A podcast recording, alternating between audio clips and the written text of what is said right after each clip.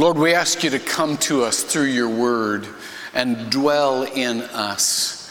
Help us to know you more accurately so that we can love you more intimately and follow you more powerfully. Lord, we are yours. We believe in you. Come get us. We pray in Jesus' name. Amen. Please be seated. You know, any pastor that's not intimidated preaching on Easter needs to have his head examined. Uh, there, it's, it's, it's, anything you say is going to be an understatement as to what God has done for us. I was a history and government uh, uh, major in my undergraduate work, and, and I studied a lot about the World War II. And I heard a story one time about this uh, prisoner in a concentration camp in Buchenwald. And here was a man who had had the life beat out of him. He was starving to death. And he had been in there so long he had lost hope. He had lost all will to live. He was resigned to die. And then on April 11th, 1945, the Allied forces came and broke the bonds of those gates. And he walked out half starved, just a skeleton in his prisoner's garb. And he found one of the soldiers and, and he wanted to thank him. And all that would come out of his mouth were these words Glad to see you. He walked away thinking, Glad to see you? That's all I've got? Well, that's what preachers do on Easter. Glad to see you, Jesus. You're the liberator of our life. You're the rescuer. Without you, we're dead, and dead is final. But we're glad to see you. So I, I got to tell you, this is, we're just going to do a thumbnail review of the Easter story. But here, I want to share something with you today that's not usually shared on Easter. I want to, I want to give you what Paul Harvey used to call the rest of the story. Because just as important as what happened Easter morning is what happened Easter night. Not many people talk about that. First of all, let me kind of review some of the story written in John 20. And I've been reviewing this for like 45 years of ministry, and it never runs out of depth for me. Mary comes to the tomb early in the morning while it was still dark and finds the stone rolled away. She knows that Jesus isn't in there, and she runs and gets a couple of disciples.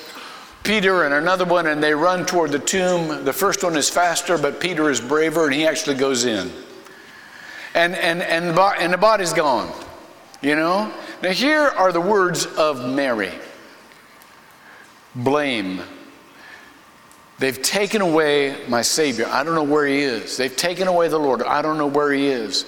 And so, typical man, what do the men do? When they, when they find out the situation, I, I don't want to be sexist here, but I just, little observation men are wired differently than women are. Men are very categorical. And so, when you see there's nothing to be done, what do the men do? They go home. All right, nothing to do here. I'm going home. Now, this is a great mystery to women.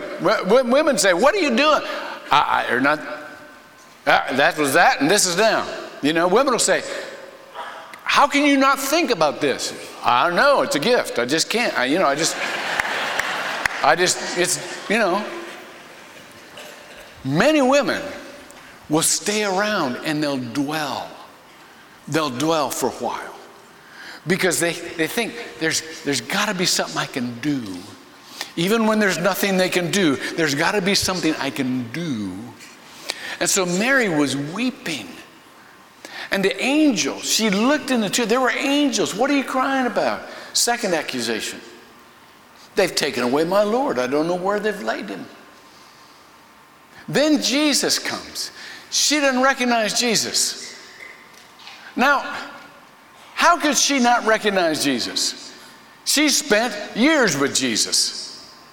Well, some people say it's because she was crying so hard she couldn't see straight. Some people say that he had changed form and so he wouldn't look exactly the same. Both of those may be true, but let me tell you the real reason. She wasn't looking for a live Jesus, she just wanted a dead Jesus because that was her category.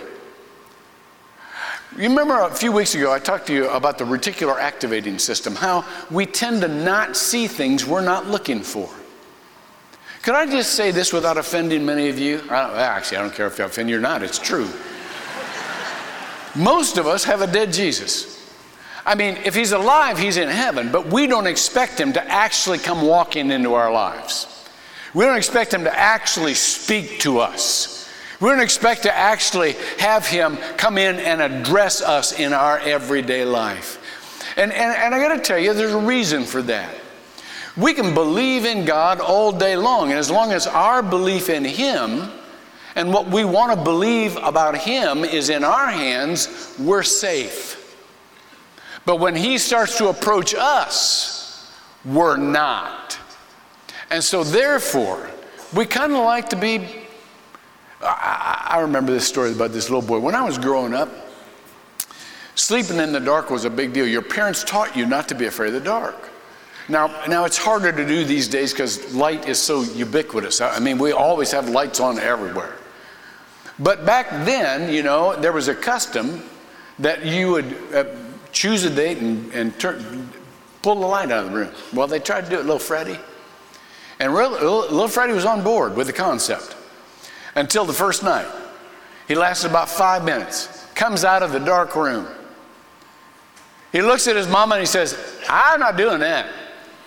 Said, it's, it's scary in there. And his mom's trying to reassure him Freddie, there's nothing in the dark that isn't in the light. And Jesus is in there with you. You're safe. He cracks the door open, sticks his little lips into the darkness, says, Jesus, if you're in there, don't move or you're going to scare the life out of me. That's the way we are. We want a belief in God. But when He comes walking into our lives, we're not quite so sure. Let me tell you something about Easter. Easter's not just about Him showing up after death. Jesus didn't rise after death and go, ta da, so that we could go, oh, good, we get to live forever. That's a wonderful gift. That's a supreme gift to have the confidence that those in Him will have eternal life after we die. But there's more to it than that. There's more to it than that. And so let me, let me share with you what happened Easter night, okay? It says in the latter part of John 20. So when it came evening, on that day, the first day of the week, let me just talk, talk you through it. He, the doors were locked, the, the, the disciples were afraid. He came into the room. How? Another sermon altogether. But he came into the room, said, Peace be with you. And then he showed them his hands and his feet. Now, understand this. The quickest way to, re, to, to reconnect with someone is not through your victory, but through your woundedness. People respect strength, but they connect at weakness. And so he, he showed them the cost of his love. Love costs, you know? And when people see what it costs you, they connect with you at your woundedness level. And it says, and the disciples rejoiced when they saw the Lord. And then it says these words. And when he had said this, uh, sorry, Peace be with you, he said. As the Father sent me, I also send you. That's the second part of Easter. Easter is not about eternal life after you die. Easter is about spreading eternal life while you live. I send you into a world that needs you. They, needs to ha- they need to have what you have. And then he did this to equip them. And when he had said this, he breathed on them. Do you remember what happened when God created the first man? Genesis 2 7. He breathed on him. In the scripture, the word for breath is the same word for spirit, ruach. That's the Hebrew word. In other words, He gave them the Holy Spirit. That's what brought the first man to life, and that's what gave the new man, the new generation, the new men and women, the new creatures, 2 Corinthians 5 17. If anyone be in Christ, he's a new creature, the Spirit. Receive the Holy Spirit, he said. Now, what's happening here? Let me tell you a story. Years ago, I was watching the Discovery Channel. I no, it wasn't even the Discovery Channel wasn't back. It was National Geographic, something or other. And I was watching the diving bell. Do you ever, you ever see a diving bell? It was one of those old versions where they, where they send these things down way down deep in the ocean. And, and of course, it's tethered with a line with oxygen and with electricity because I want to turn on the lights when they get down there. But that diving bell was made of steel three inches thick. And the glass was three inches thick. Why? Well, you know, the deeper you go, the more pressure there is. And where they were going, the, the, the pressure was thousands of pounds per square inch of their body. Without that protection, they would have been crushed like a grape. Well, they go all the way down, deeper than anyone has ever gone, and they switch on the light and they look out the window. And you know what they see? Fish. Now, I know what you're thinking. Oh, good. I got up this morning to come and listen to the obvious. No, wait, wait, wait. Think about this just for a minute. How come the fish aren't being squashed? How come the fish aren't being crushed? They don't have three inches of steel. Here's the principle. Because you have to have on the inside what is equal or greater than that which is on the outside. He was about to send them into the world just like He'll send us into the world today. And if you don't have living on the inside what is equal or greater than what is on the outside, you will be crushed. And that's why every one of us, every one of us needs the Holy Spirit on the inside, the residence of Jesus Himself. Jesus didn't come to die just for us. He gave he came to give himself to us, in us. Receive the Holy Spirit. Let me tell you something that you probably already know but may not have thought about. If you don't have the life giver in you, the one who gives life, then you will be sucked dry by all the people around you who drain your life out of you. Anybody got, you don't have to raise your hand and you don't have to point. But anybody in, got anybody in their life just sucks them dry. I mean, just suck. They, these people are black holes. You can't fill them enough. They're always depressed. They're always needy. They're always, we call them emotional vampires. They will suck you dry. What's the answer? Run away? You can't run away from them. Most of them are in your family. no, the answer is have the life giver in you so that you are continually being replenished. It's like a fountain of living waters that wells up inside of you so that you have enough so that you're not dependent on them to give you life. You've already got life. If you don't have in you the organizer of the universe, you remember how this goes. First words of Scripture. In the beginning, God created the heavens and the earth. And the earth was without form and void. That is, it was chaos. Watch this. And the Spirit hovered over the face of the deep. I love those words. The Spirit hovered over the face of the deep. And God spoke, and there began to be order. That word, John 1 says, in the beginning was the Word, and the Word was with God, and the Word was God. The Word, Logos, is the organizing principle of the universe. What do you have in the world? Chaos, entropy. Everything falls apart out there. All systems dissolve into chaos. How many of you, don't have to raise your hand, live a whack a mole life? You know what I mean by whack a mole? Some of you have been in arcades, and, and, you, and there's a game in the arcade where you take a mallet and the whole thing is, whatever mole pops up, you're supposed to whack. And you never know where they're going to pop up. And that's just kind of how, that's the whole game. Could I just say, for many of you, that's your everyday. That's how you live. Problem, bang. Problem, bang. Problem, bang. Challenge, bang. You live a chaotic life. And how many of you, don't have to raise your hands, get to the end of your day and say, I wonder if I got anything accomplished today. I wonder if I'm making any progress at all. Does it ever even matter what I'm doing?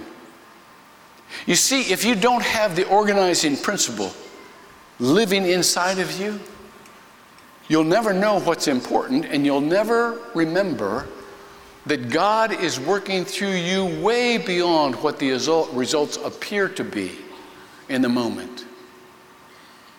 Which just brings up another subject. If you don't have the eternal living in you, all you got is temporary. Because the world is just full. What is seen is temporary. Temporary. In other words, we're tossed about by every wind of doctrine. That's what it says in Ephesians. We don't have the eternal truth, and so therefore we kind of believe something every time, something different every time we hear something, which is no stability whatsoever. Our life changes every time there's a change in our circumstances, which is no stability whatsoever. So Jesus knew that sending us out into the world would get us Christ. And so he filled us up with himself. That's what the fruit of the Spirit, Galatians 5 20 and uh, 22, uh, Galatians 5 22 and 23 say. These are qualities you have. And I, am going to go, I'm not going to go through every one of these. I'm just going to pick a couple and then, and then just, and then just close.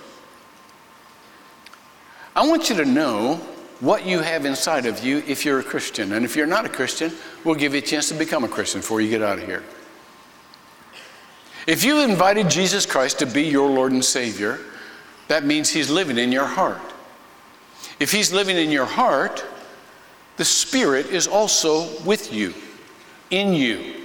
You can't, watch it, you can't divide the Son from the Spirit. He's, he's indivisible. So if Jesus is in there, the Spirit's in there. If the Spirit's in there, guess what you have? Well, let's go down to some of the fruit of the Spirit love, joy, peace, patience. What, what, what, just let me, let me pick out a couple. You got joy in there.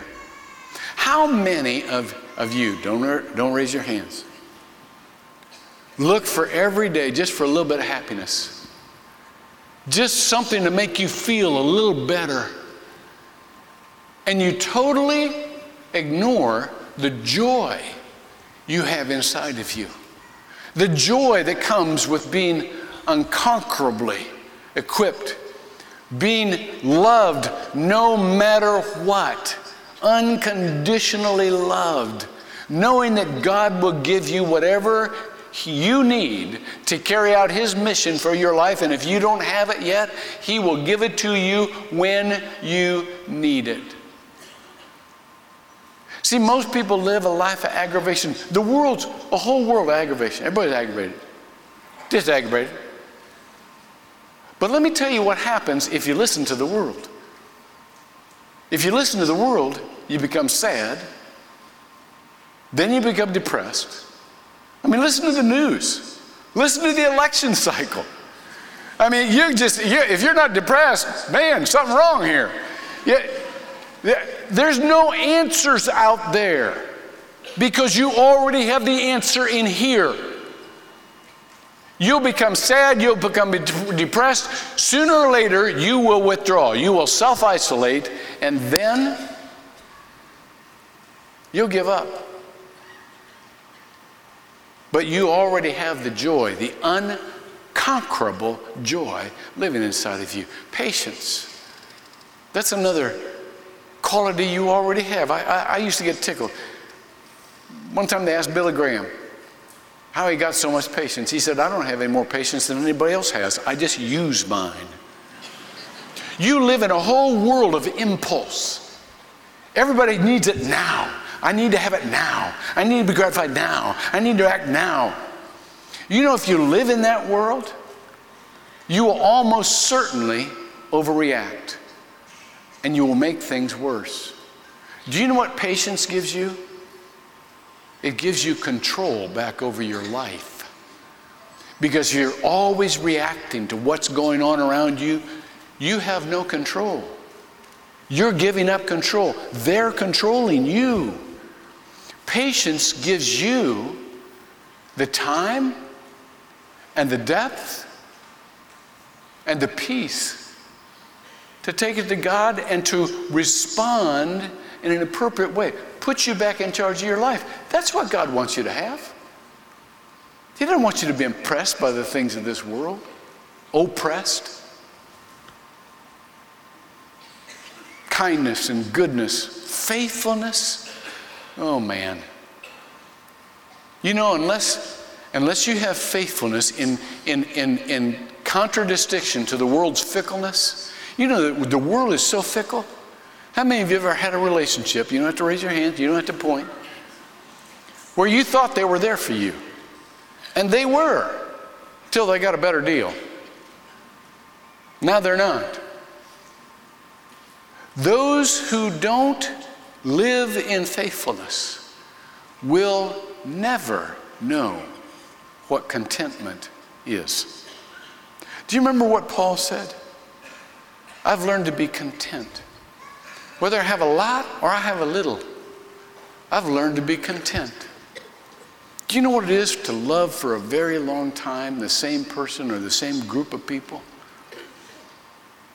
It's contentment. To not need anything more than what you have. It's contentment. It's satisfaction. It's victory. And self control, oh my goodness. We live in a world of immediate indulgence. I, I, wish I could take you through every one of these, and I probably will, because we're going to be talking about the, the gifts of the Spirit and the fruits of the Spirit as we, as we go into the next realm. So come back and hear more about these. But we live in a world that grabs every indulgence. Now, I'm not talking about these little mini indulgences at Seasons 52. I, I, I, love season 52. You know, they got healthy meals, and then they come out with these little, these little miniature kind of desserts, and and and and and you know, eat one, eat two. God's not going to be mad at you. He gave you He gave you taste buds for crying out loud. Enjoy. I'm talking about living the lifestyle where you can't let something go by without saying, I need that. God won't mind. I got to have that. No, self control will get you unentangled with that in the world which so easily binds you up so that you can't run the race that is set before you. Now, here's the clincher and here's the catch. There's always a catch, isn't there? I hate that. I, I, I could not be preaching you a message that is any less personal, I'm sorry, any more personal than what I'm preaching you, but any less private. See, here's what everybody's thinking. Everybody's thinking, yeah, I got to do that. I got to get that from my life. I got to get that. But here's what, here's what the Bible says. When Jesus said, when the Bible says, I'm sorry, 1 John 4 4, greater is he that is in you than he that is in the world. That's the principle we've been talking about. The you is plural. Do you know what that means? It means He gives us each fruit and gifts according to the role He has for us, but none of them can develop, us, de- develop those on our own. We need each other. Greater is He that is in you. That means y'all. It means all y'all. It means we need a faith community in order for these to become effectively functional and spiritually mature. And so I want to call you back. I want to call you back to become a part of the faith community. And if not this faith community, some faith community where they know you and where you can combine your gifts to change the world. Remember, he didn't come back just to say, you can live after you die. If he did, that would be the greatest gift. But there's even a greater gift. You can change this world for eternity while you live. And that's why we're still here. That's why you're still here. And we need to help each other develop these fruits and these gifts together. Let me pray, and then I'm going to call the, the worship team back out because we're going to break into praise here in a minute. Lord, thank you. If there be anybody in the sound of my voice that has not asked you to be their Lord and Savior, to come into their heart and live there, Lord, I pray that they would pray with me right now. Lord Jesus, I do want you to save me from my sins. I can't do that.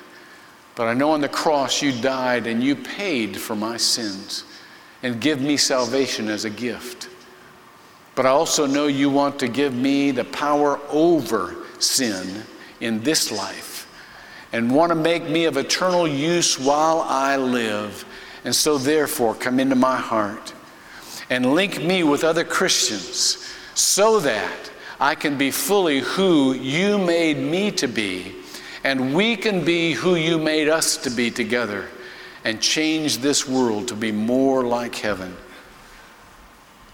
Thy kingdom come, thy will be done on earth as it is in heaven. We pray this in Jesus' name. Amen. Okay, so here's what I want you to do I want you to stand up. I want to tell you something. We have a tradition here. You know, every, every church has a different personality. All of them are wonderful. But Northland has its own unique personality. We have our own unique traditions. One of our traditions is everybody tithes on Easter. It's just a part of our exuberant giving back to the Lord. But there's another tradition we tried to, to, to do without this song a couple times. We almost got uh, hung.